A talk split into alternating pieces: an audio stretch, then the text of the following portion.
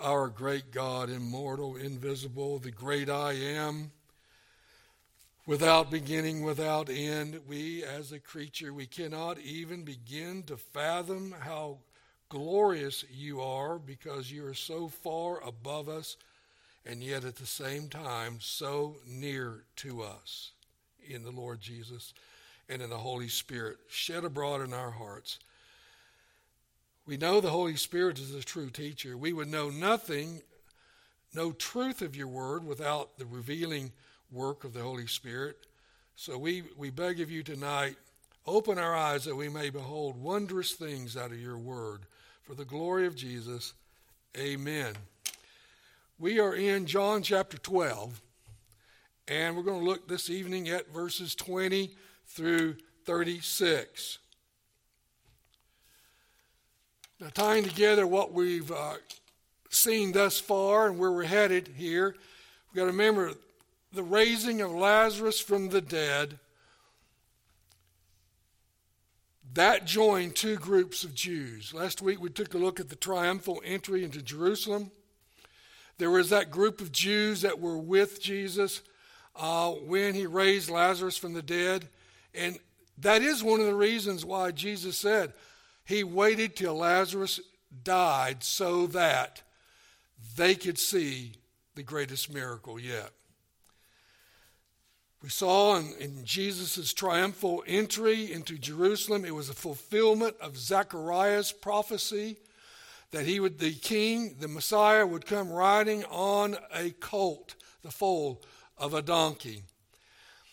We saw that the, the crowd was, was yelling out, shouting, throwing palm leaves down, uh, and waving them, and in front of him as he rode that donkey, saying, Hosanna, blessed is he who comes in the name of the Lord. Hosanna meaning, Lord, save us now. That's what Hosanna means. Save us now. Now, of course, the multitude, to a large degree, had a false understanding of the Messiah, just like the Pharisees and the scribes had a false understanding of the Messiah. And we learn from uh, other accounts, like in Luke's account, I believe, that the Pharisees in the crowd, they were telling Jesus, rebuke your disciples. Because when they were yelling, Hosanna, save us, meaning that's what that means, he says they shouldn't be saying that to you. Tell your disciples to stop. You know what Jesus said? If they stopped, even the stones would cry out, I am that Messiah coming into Jerusalem, the holy city. And we see that when Jesus comes into Jerusalem, he comes to the temple. And in coming to the temple, we have this occasion where, where he drives out the money changers again. He had done it previously, several years earlier. But he's going to drive them out. Remember, he was upset with them that they had turned his father's house, a house of prayer, into a, a, a place of a marketplace, a den of thieves. They were abusing the people, they were overcharging them for the sacrifices. And he said, You have, you have turned my, fa- my father's house to a den of thieves. Now it's interesting, at that time, he referred to the temple as his father's house. But you know what? This time when he comes in, and you look at Matthew's account, Jesus, when he comes to Jerusalem, he begins to weep over the city. Jerusalem, Jerusalem, who has murdered the prophets. How I would have gathered you like a mother hen gathers her chicks, but you would not come. He says, There's not one stone left on that will be left in this temple. And he called it, interesting, your house. He doesn't refer to his father's house anymore. He refers to it as their house. God had already forsaken national Israel. He had basically divorced national Israel. And in 70 years, he would destroy Jerusalem and the temple. Now we've got to we got to learn from all this that what God is seeking is faithfulness. It's interesting that the psalmist says he God doesn't Though God required the sacrifices, what he wanted, the psalmist says, is a contrite heart. He wants a contrite spirit. It's the attitude that we bring to our worship that the Lord is looking at. And we learn from, from this passage, and if you look at John 12, especially at verse 20, it says, There were certain Greeks among those who were going up to worship at the feast. Now, who were these? They had come up to worship because it was the Passover. And during the Passover, you had pilgrims all over the uh, Roman world come to Jerusalem for that period of time. And it says uh, they were true Gentiles, meaning these are uncircumcised converts to the monotheistic religion of Israel. They had uh, given up their pagan worship of their gods. They were known as God-fearers. And if you move later on, you're going to see when Paul goes in to uh, Europe, the first convert of Europe is Lydia, the seller of purple fabrics. And she is said to be a, a worshiper of God. She was one of these Gentiles who feared God. They saw the value of the Judaistic religion. And, of course, she will, hearing Paul's message, will get saved. But these Gentiles would come, they were God-fearers, and these Gentiles would say, We want to speak to Jesus. And they came to Philip, says, sort of as a go between, can you get us a hearing with Jesus? These true Gentiles wanted to talk to Jesus.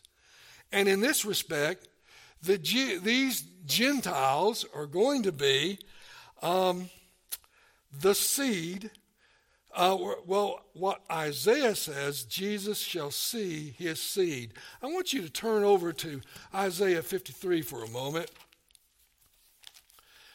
Isaiah 53 is that great messianic prophecy that is just mind blowing because everything about it foretells of what Jesus is being crucified. It is an incredible account. 700 years before he ever came on this earth. We have specifics of what is going to happen to the Messiah.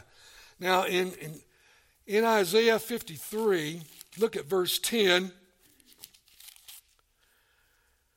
It says, But the Lord was pleased to crush him, putting him to grief, if he would render himself as a guilt offering he will see his offspring or seed. He will prolong his days. Now, these Greeks probably did not understand that Jesus' substitutionary death, his atoning death, was that sacrifice that was necessary as the spiritual Messiah. And that this spiritual Messiah through an atoning death would be the only way they would ever get saved. They didn't fully understand that. Now, to, to stress this, Jesus responds to them in verse 23. Take a look, turn back to John 12. And in verse 23, Jesus says, The hour has come for the Son of Man to be glorified. Now, Jesus speaks now of his imminent death. He says the hour had finally come. You remember how many times we saw in previous chapters in John that they, the Pharisees, they wanted to arrest him, they wanted to kill him, they wanted to, to stone him to death, and he would sort of just ease his way out in a mysterious way. And the scripture says, and the hour had not yet arrived. Jesus was not going to die until the appointed hour. But that appointed hour was at hand. And this appointed hour simply means not 60 minutes, of course, it means the appointed time had arrived. And the Son of God, and we got to understand this. Why did the, the eternal Son of God come into this world? He came for one purpose and one purpose alone to save sinners. Remember when the angel spoke to the Virgin Mary, telling her that this child that she is carrying miraculously is a holy seed? And the angel said to Joseph, This is what you're going to call him. You're going to call this son Jesus, for he shall save his people from their sins. So, the whole purpose of the coming of the eternal Son of God, remember, God has no physical stature, I mean, being. I mean, it's without form. We say that in the catechism later on. And the Son was without form, and the eternal Son will not take form until he is in, incarnated and that God man was called Jesus. Now, the eternal Son of God has flesh that the scripture says he will always have flesh. You know, when we get to heaven, you will be able to feel Jesus. You'll be able to see the scars, and you will see in the flesh because he became one of us to save us. And it was all voluntary, by the way. No one forced the, the eternal Son to come uh, into this world like this. Turn to uh, Philippians chapter 2. Philippians chapter 2, verses 5 through 11.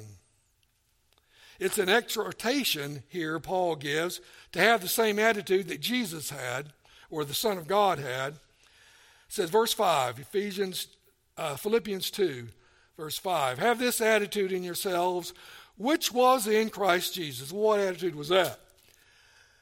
Who, although he existed in the form of God, did not regard equality with God a thing to be grasped, or that is, to be held on to. But he emptied himself, taking the form of a bondservant and being made in the likeness of men, and being found in appearance as a man, he humbled himself by becoming obedient to the point of death, even death on a cross. Therefore, also God highly exalted him, bestowed on him the name which is above every name, that at the name of Jesus every knee should bow of those who are in heaven and those on earth and under the earth. The death of the Son would be the way that the Father would glorify him. Now, Jesus said, if you turn back to John 12 here, Jesus said, He says, verse 24 or verse 23, the hour has come for the Son of Man to be glorified. Meaning, of course, ultimately, the glorification is in his resurrection and ascension, but the death is a part of that. So it's the death, the resurrection, and the life, but the emphasis is on the death here because that's what Jesus is talking about. Through the death of the Son, God the Father would be glorified. Now, if you go back, well, we've already looked at it in Isaiah 53, verses 10 and 11.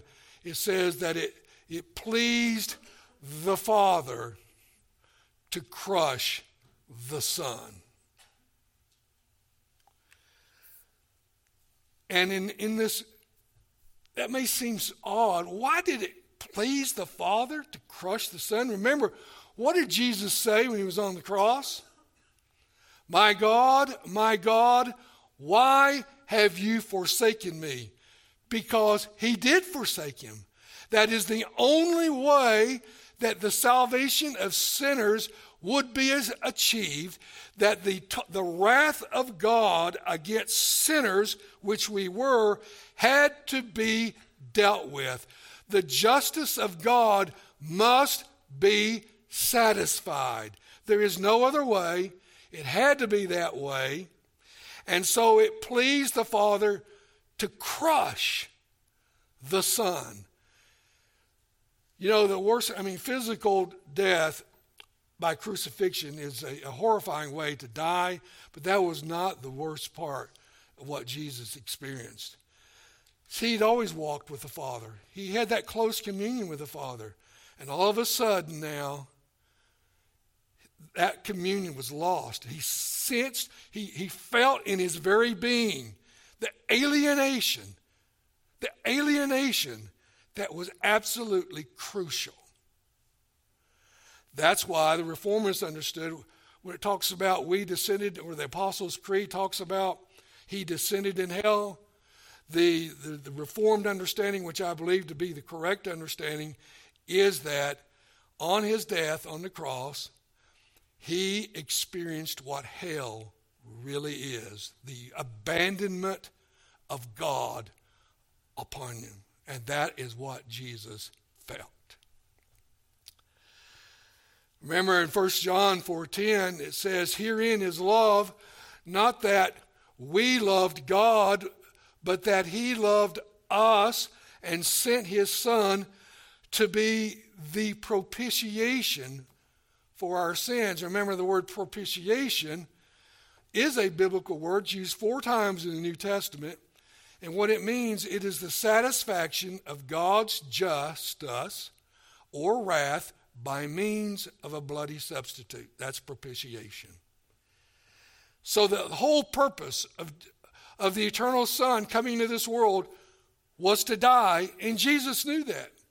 As he grew up, he understood what his purpose in this world, and he always was trying to tell his disciples on multiple occasions Son of Man must go to Jerusalem. He must be delivered over to the chief priests and the scribes, and he will be crucified.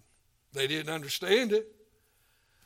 Now, Jesus' response that the Father would be glorified and what's about to happen, if you look at verse 24 of John 12, he says, Truly I say to you, unless a grain of wheat falls into the earth and dies, it remains by itself alone.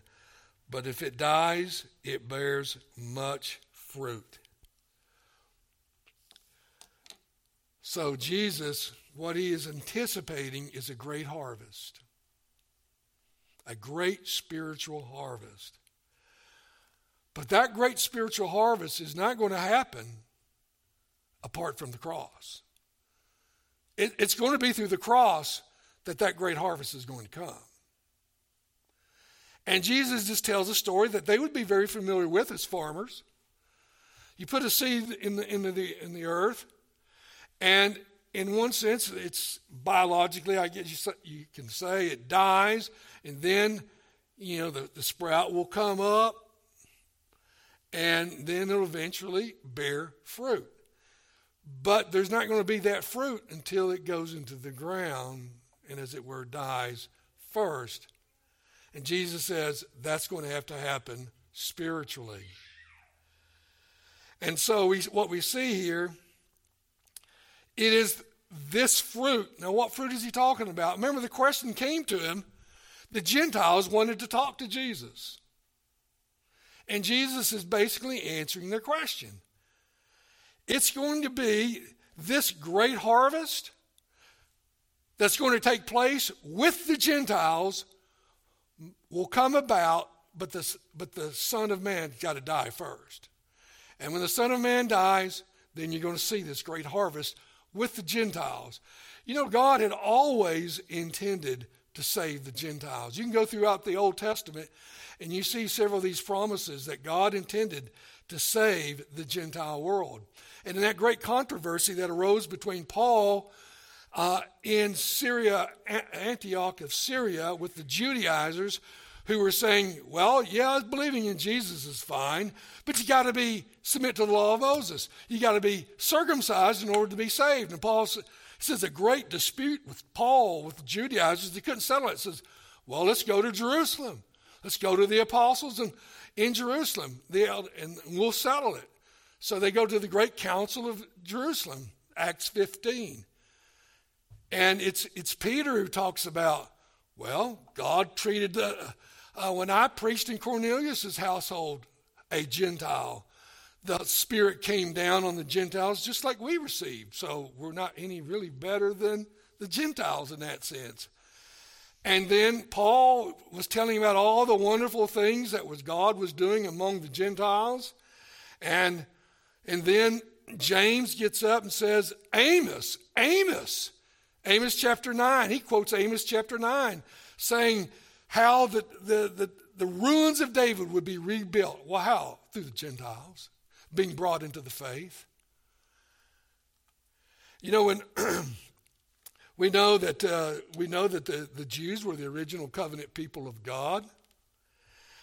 And in the scripture, they, they deserved to receive the gospel first. Remember when Jesus sent out the 70, he says, Don't go to the Gentiles, go only to the house of Israel. Why was that? Was he discriminating for some reason against the Gentiles? No, that day would come later on through the apostles. But for the time being, go to the lost house of Israel and preach to them. Well, why? Well, they deserve to hear it first. And Paul in Romans 1:16 says, "I'm not ashamed of the gospel of God. It is the power of God in salvation to the Jew first and then to the Greeks." And Paul's practice was to go into the synagogues. Why? Because the Jews needed to hear. But when they, in Acts 13, refused to heed, Paul says, I've had it. I've had it with you.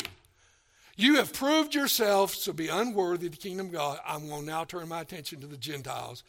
And from henceforth, he went primarily to the Gentiles. For after all, he was called to be the apostle to the Gentiles.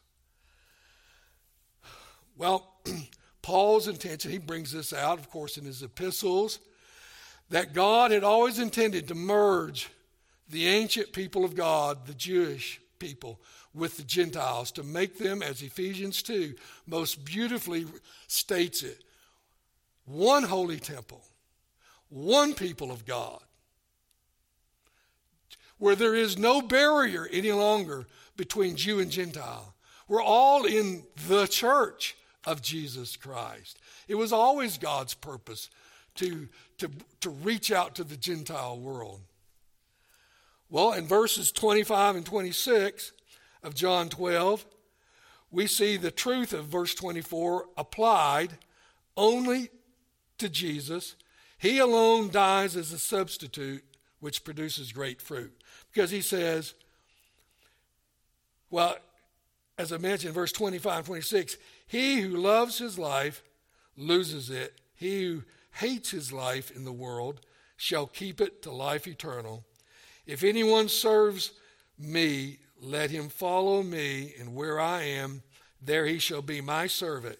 Also be, if anyone serves me, the Father will honor him. He alone dies. Now, Jesus alone dies as the substitute for sin. Let me just emphasize again in when we when we share the gospel with people at some point you have to talk about the substitutionary atonement of Jesus. Why? Because that's the only way we're saved. The scripture makes it very clear we're not saved by our works. We can't do it. We're sinners and as sinners, we deserve to, die, to die. We can't get into heaven by good work. And let's face it, is that not where most people are? Most people think, well, my good works outweigh my bad works. That's how I'm going to make it. We, we have to inform them that is not how you're going to make it. That's not how any of us make it. The only way we're going to make it, you've, because God demands perfection. We can't foul up one time. Not once. And therefore, we, we have to talk about the substitutionary atonement. And that's, that, that's what Jesus is stressing. I am that atonement. That is the way these Gentiles are going to come to know me or anybody. So, not only as to Christ, he says there's, there's, there's going to have to be fruit. Now, in this regard, as to Christ, if there is to be fruit, he has to die. That's the only way. As to his disciples, now notice he says here, if you notice, if verse 26, if anyone serves me, let him follow me where I am, there shall my servant be. In verse 25, if you love your life, you're going to lose it. But if you it, but he who hates his life in this world shall keep it to life eternal. Now, a genuine Christian is a person who's not trusting in their own works. They've given that up. The only way I'm going to make it is being clothed in the righteousness of Jesus. That's the only way I'm going to make it. Now, if I'm a genuine Christian, remember Jess has been stressing, if there's no fruit, means if there are if there is no fruit, remember what he said? You're not a Christian. If there's zero fruit. Now we know in, in our sanctification that Jesus uh, said there's going to be some be bear 30 fold, 60 fold, 100 fold, but at least there's going to be some fruit. And in, we're going to see uh, when we get to John 15, Jesus is going to say, No one, the branch cannot function apart from the, uh, the vine. And if you belong to me, he says, you will prove yourself to be one of my disciples if you bear much fruit. Turn with me to, we're going to look at several passages that will expand what verses 25 and 26 says. Turn with me over to Matthew chapter 10. And look at verses 37 through 39.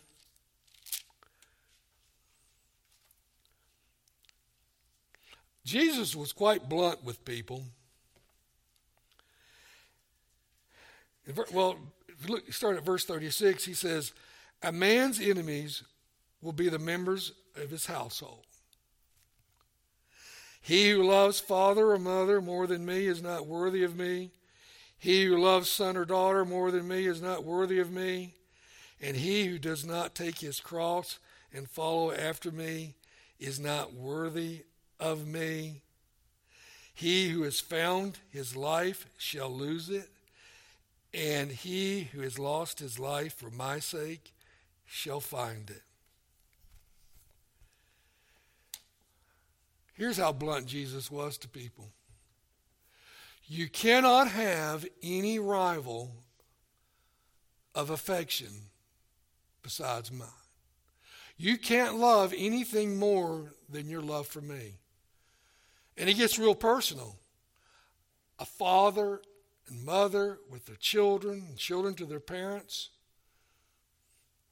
You can't get, you, you've got to give up all. If that's what is necessary to follow Jesus, you got to be willing to give it up. Now, I was a Christian in college, but I remember I lived only 25 miles uh, from my home, my parents' home, and every weekend I would go home be with my parents. I just liked being around my parents. And I remember we were having a Bible study.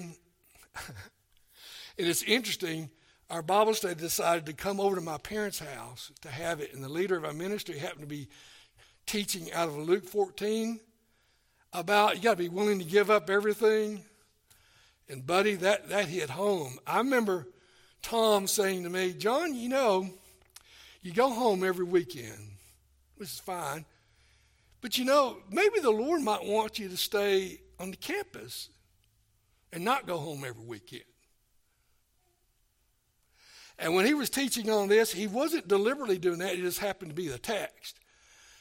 And boy, the Lord hit me hard. I said, Am I willing to give up coming home every weekend, if that's what it means to follow Jesus, I better be willing to do that. And I wasn't, by God's grace, I was able to do that.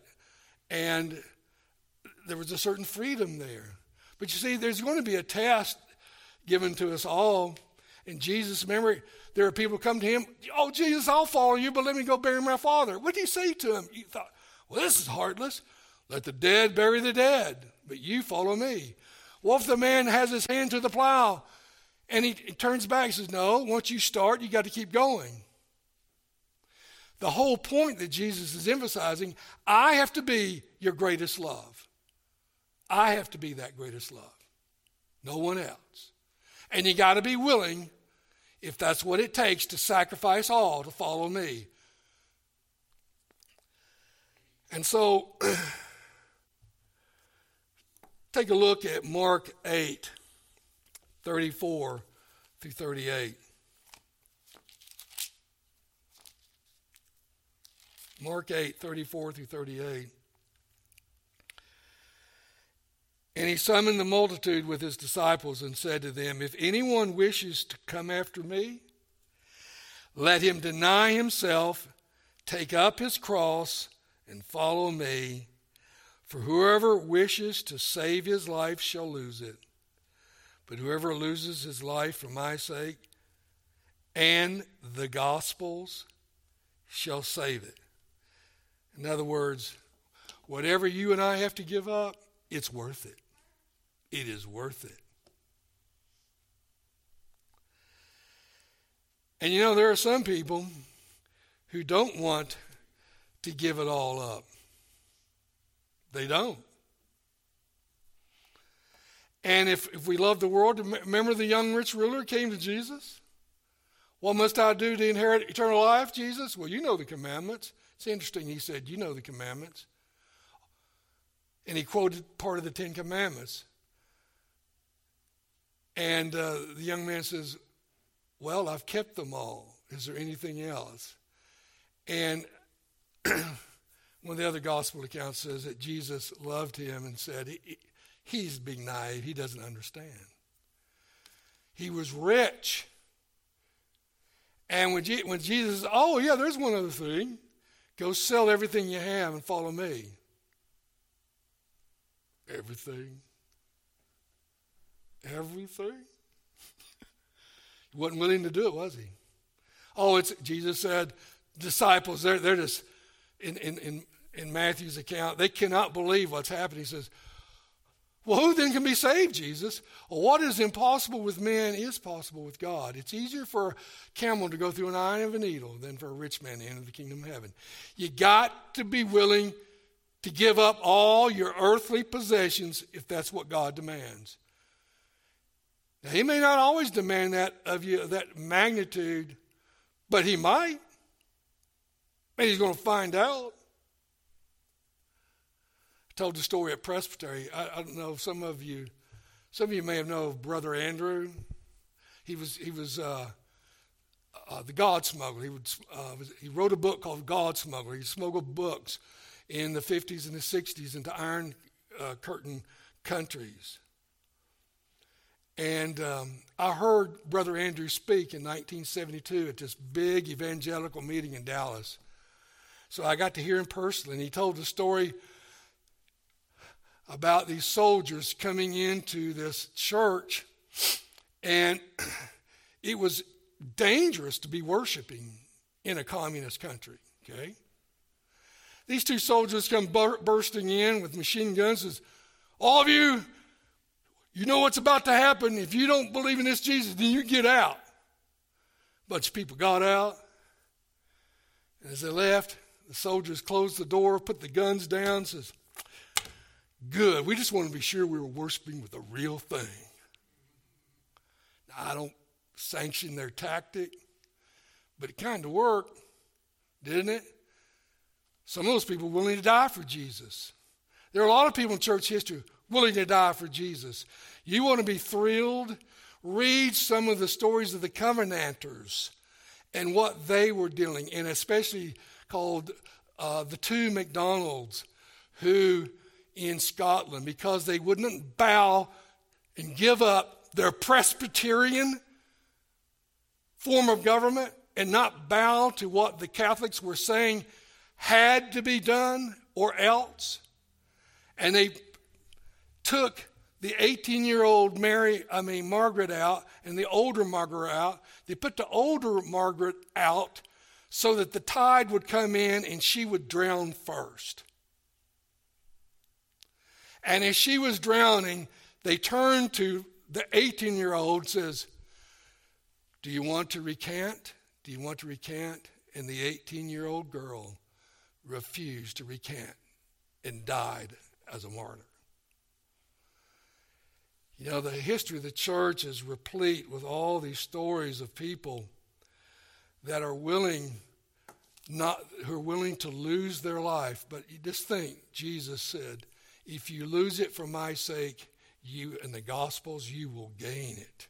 You will gain it in the end. It is all worth it. So back to John 12 and verse 26. Um, if anyone serves me, let him follow me, and where I am, there shall my servant also be. If anyone serves me, the Father will honor him.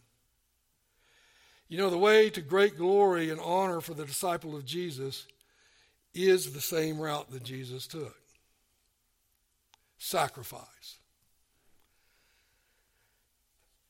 Now, we're told in verse 27, John, that Jesus was very troubled. Look what it says. Now my soul has become troubled. And what shall I say? Father, save me from this hour? But for this purpose I came into this hour. And so what we see here, Jesus says that it bothered him. I mean, after all, he was a real man. But the God man was always immediately would be subservient to the Father's will. But he did cross his mind if there's any other way, Father, than this way, but if it's not, but if it's not, Father, so be it. Why do you think he sweat drops of blood in the Garden of Gethsemane because he knew what was about to happen. But he was willing to do it for us, right? Who was he, who was he dying for? For himself? Of course not. He was dying for us. For us. That's why he did it. That's why he was willing to suffer that way for us. Now we're told Verse 28 Father, glorify thy name. And immediately it says, look what it says. There came therefore a voice out of heaven I have both glorified it, and I will glorify it again. Aubrey, you and I were talking about times where God has spoken audibly. Well, this is one case where God the Father spoke audibly and look at verse 29. The multitude, therefore, who stood by and heard it, they heard it, were saying that it thundered. Others say We're saying an angel has spoken to him. And Jesus says, and this is significant in verse 30 this voice has, has come not for my sake but for your sake. Do you remember we talked about when Jesus raised, well, he was about to raise Lazarus from the dead? In John 11, it says, he openly prayed out loud to his father, says, Father, you always give me what I want. And I am praying that these here will hear me and will know that I am essentially the Christ and that the Father will give me anything I want. But I'm praying it for the sake of those Jews who are about to witness something unbelievable. A man coming back from the dead after four days of being in the tomb, whose body was already beginning to decompose. And so, what we see here we recall he want he, this voice comes out. Now he said, the voice came out for your sake.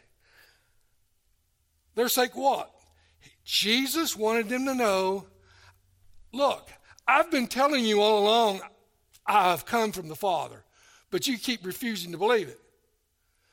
So I'm going to let a voice from heaven come out and be a sign, a sign to you. I really am who I've been saying that I am. Therefore, they're without excuse. They heard him. And again, remember what's the purpose of a miracle? To create a great sense of awe. And these miracles were signs. Remember, that's the whole purpose of the book of the Gospel of John. That these signs were to demonstrate that Jesus is the Christ and that believing in him, you would have eternal life.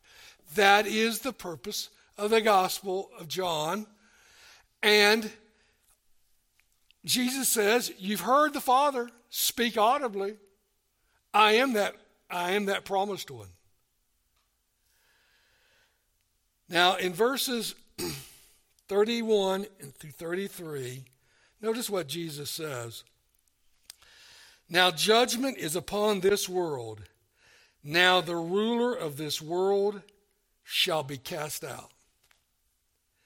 And if I be lifted up from the earth, will draw all men to myself.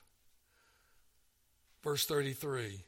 But he was saying this to indicate the kind of death he was about to die. Well, the kind of death by which he was to die.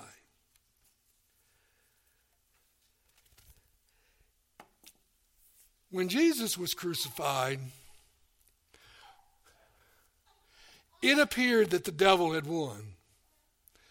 Remember, when Jesus says, There's someone going to be betray me, and the scripture says that the devil entered the heart of Judas Iscariot to go out and betray Jesus. The devil entered the heart, the scripture says, of Judas to go out and betray him. Now, the scripture refers to the devil as the ruler. He says, The ruler of this world is about to be cast out. Paul in 2 Corinthians 4, verses 3 says, The God of this world has blinded the minds of the unbelieving. So, in one sense, though God owns everything, the world system, the, the whole dominion of men was under the control of the devil. He was the ruler, the God of this world. But Jesus says, the God of this world is about to be cast out. Well, we're going to see what he meant about to be cast out.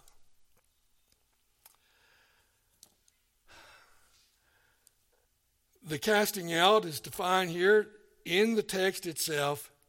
Well, I will be lifted up, meaning I will drop, die, but in my death, I'm going to draw all men, meaning people from all kinds, all over the, the globe, are going to be drawn to me. That's what he means.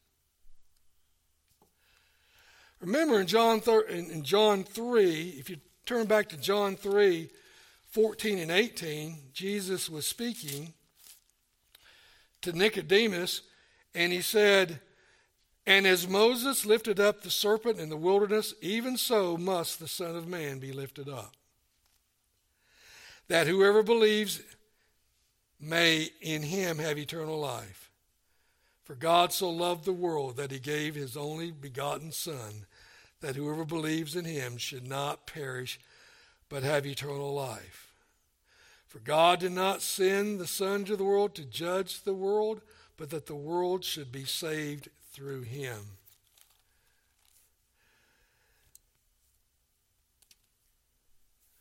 There are several other passages that we ought to take a look at when Jesus says this God is about to be cast out. The God of this world is about judgments coming upon him, about to be, to be cast out. Remember, it goes all the way back to Genesis 3 15, called the Proto Evangelium, in God pronouncing the curses upon the parties, he says, with reference to the seed of the woman and the seed of the serpent, seed of the serpent shall bruise his heel, but the seed of the woman shall crush his head. Well, we know from the scripture that the seed of the woman is, is the Messiah, Jesus. And the seed of the serpent is the devil and all who belong to him. And what he's saying here is oh, the devil will kill Jesus. God is going to allow the devil to have his way. Remember, when they came to arrest Jesus, he said to them, when Peter was ready, he took off that sword and cut off the ear of the, the servant. Jesus says, Put up the, the sword, Peter. Don't you think I could call on 12 legions of angels to deliver me if I wanted? No, he says, that is not the way. I'm going to have to die. And he said to those who come to arrest him, he says, the, the power of darkness has been given over to you. Isn't that interesting? The power of darkness. Oh, your hour has come to kill me. And you will kill me. But guess what? In killing me, you have sealed your doom, devil. You have sealed your doom. Turn over to Hebrews chapter 2.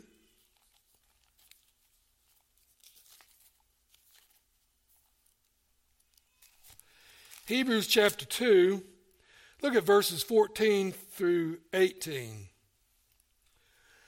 Since then the children share in flesh and blood, he himself likewise also partook of the same, that through death he might render powerless him who had the power of death, that is, the devil,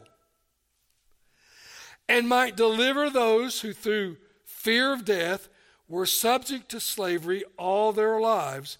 For assuredly, he doesn't give help to angels, but he gives help to the seed of Abraham.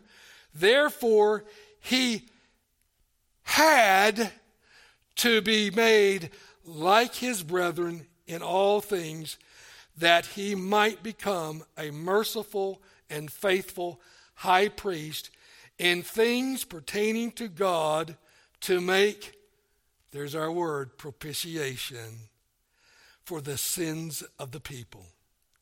For since he himself was tempted in that while he was suffered, he is able to come to the aid of those who are temple. Now we got to ask the question how is it that the devil had the power of death? Well, here's how he had the power of death. Remember, it may have been this morning how the sin is defined. Well, scripturally, sin is defined in 1 John 3 4. For whoever commits sin commits lawlessness, for sin is lawlessness. And the scripture says, the wages of sin is death. So, what do you think the devil does? How did the devil have the power of death? He tempts us. And in his tempting us, because we are weak, we fall into sin. But guess what? Jesus on the cross rendered the devil and that power is no longer, in other words, Jesus, as Paul puts it in 1 Corinthians 15, he took the stinger out of death.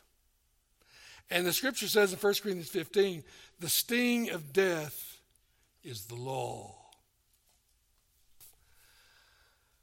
And so we see that when the law no longer has that power over us.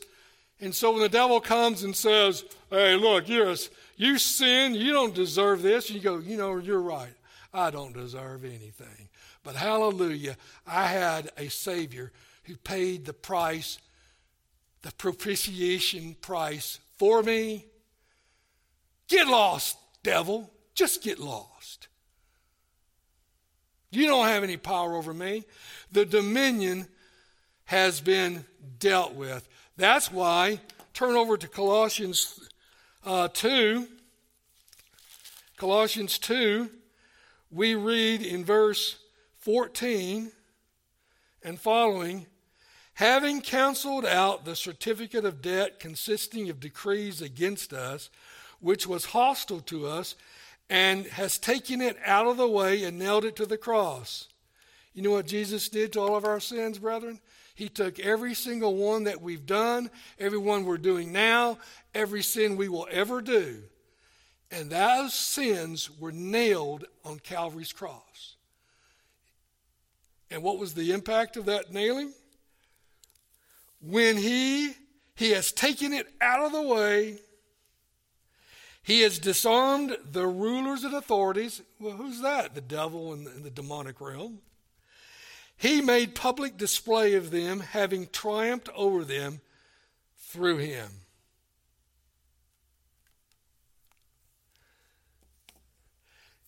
You know, when Jesus says the, the, the, God of this world, back to John 12, the God of this world, judgment has come, he's going to be cast out. What he means is the stranglehold that the devil had on the world has come to an end with the death of Jesus. Look it up some other time, but go to Revelation 20, verses 1 through 4, talks about the reign of the, of the uh, Messiah. And it says that he will bind that great dragon, which is the devil, and will bind him for a thousand years so that he can no longer deceive the nations. That's what the text says. Do you remember when Jesus was being tempted by the devil in the wilderness for 40 days and 40 nights? Remember the last temptations? Devil said, If you just bow down to me, Jesus, take a look here. He may have shown him a vision of all the kingdoms of the world. If you just bow down to me, you'll have all the kingdoms, Jesus. Why could the devil say that? Because all the nations were in his control in one sense. God the Father had allowed it. But with the coming of Jesus and his death on the cross, what power the devil had was completely shattered. Now, the scripture does say in Peter, he is still a roaring lion seeking whom he may devour. You know why the gospel has had the success it has had for the last 2,000 years? Is because the devil has been cast out as the deceiver of the nations. That's why the gospel has had this success in fulfillment of a Psalm 110. Remember, Peter quotes Psalm 110 with the ascension of Jesus on the day of Pentecost. Why would he quote that? Because in the outpouring of the Holy Spirit, you've got 3,000 people converted at Pentecost. Well, how did that come about? Because the ruler of the world, of this world, has been cast out. He's no longer deceiving the world as he once did. And now the gospel is having free access. And basically, from the military term, it's just a mopping up process, is what it is now.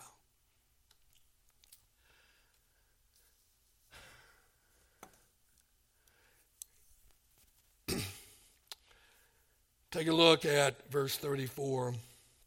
The multitude therefore answered him, We heard out of the law that the Christ is to remain forever. And how can you say the Son of Man be lifted up? Who is the Son of Man?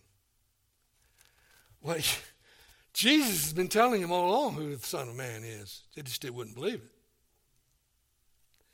And Jesus said, verse 35, Jesus said, therefore, to them, For a little while longer the light is among you.